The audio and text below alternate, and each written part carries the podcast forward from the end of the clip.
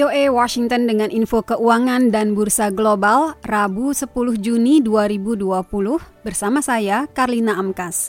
Dalam perdagangan hari Selasa, pasar saham dunia ditutup melemah.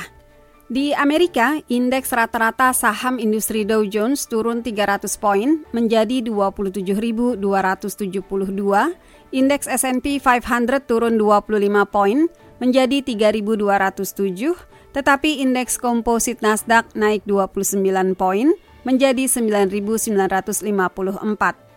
Di Eropa, indeks CAC 40 Paris turun 80 poin menjadi 5.095, indeks saham Financial Times London turun 137 poin menjadi 6.336 dan indeks saham DAX Frankfurt turun 201 poin menjadi 12.618.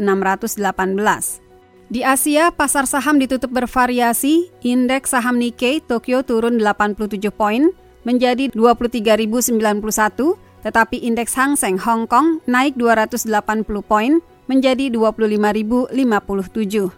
Dari nilai tukar mata uang, 1 euro setara 1,1 dolar Amerika, 1 pound sterling Inggris setara 1,2 dolar Amerika, 1 dolar Amerika setara 107 yen Jepang, dan menurut catatan Bloomberg, 1 dolar Amerika setara 13.890 rupiah.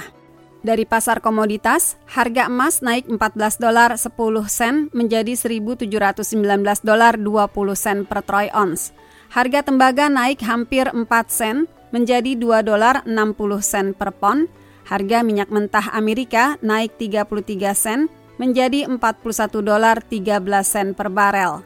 Harga kakao atau biji coklat naik 46 dolar menjadi 2.419 dolar per ton. Dan harga kopi turun 1 sen menjadi 98 sen per pon. The Voice of America. Departemen Tenaga Kerja melaporkan hari Selasa bahwa 7,7 juta karyawan di PHK pada bulan April akibat tutupnya ribuan kantor, restoran, toko, dan sekolah semasa pandemi virus corona. Dalam bulan itu juga dilaporkan bahwa lowongan kerja anjlok dan tidak ada perekrutan.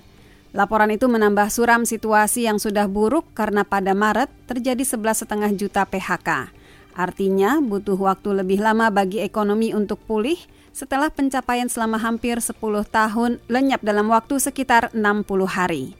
Situasi dalam beberapa bulan ke depan juga akan sulit karena perekrutan bulanan hanya 60 persen dari rata-rata pada tahun 2019. Tersedia 4,6 lowongan pekerjaan bagi setiap pekerja yang menganggur, artinya butuh waktu bagi ekonomi untuk pulih ke kondisi sebelum terjadi pandemi. Dalam berita lain, maskapai penerbangan internasional akan mencatat kerugian bersih gabungan lebih dari 84 miliar dolar tahun ini akibat krisis terkait virus corona yang telah menghancurkan perjalanan udara. Demikian dikatakan Asosiasi Transportasi Udara Internasional IATA hari Selasa.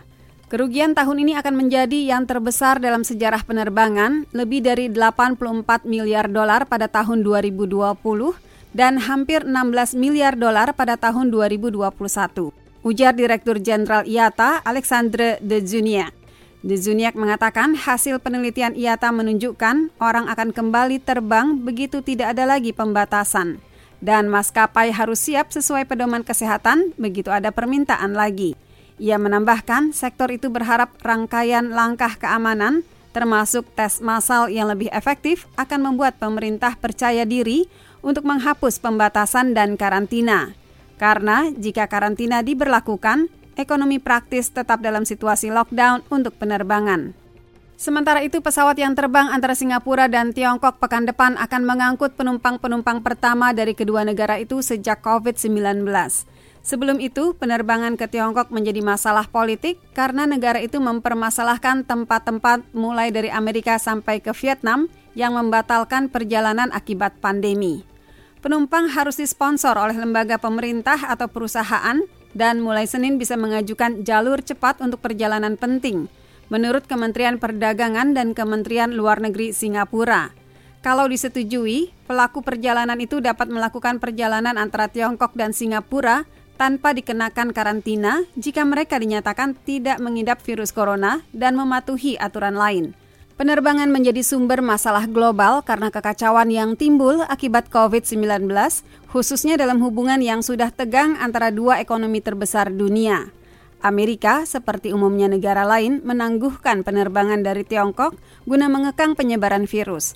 Ketegangan sempat meningkat bulan ini ketika kedua pihak saling membatasi penerbangan, namun mereda setelah kedua negara melonggarkan pembatasan yang direncanakan. Demikian berita-berita ekonomi dan keuangan. Kirimkan komentar atau tanggapan atas info ekonomi ini melalui email ke voaindonesia at voanews.com. Saya Karlina Amkas.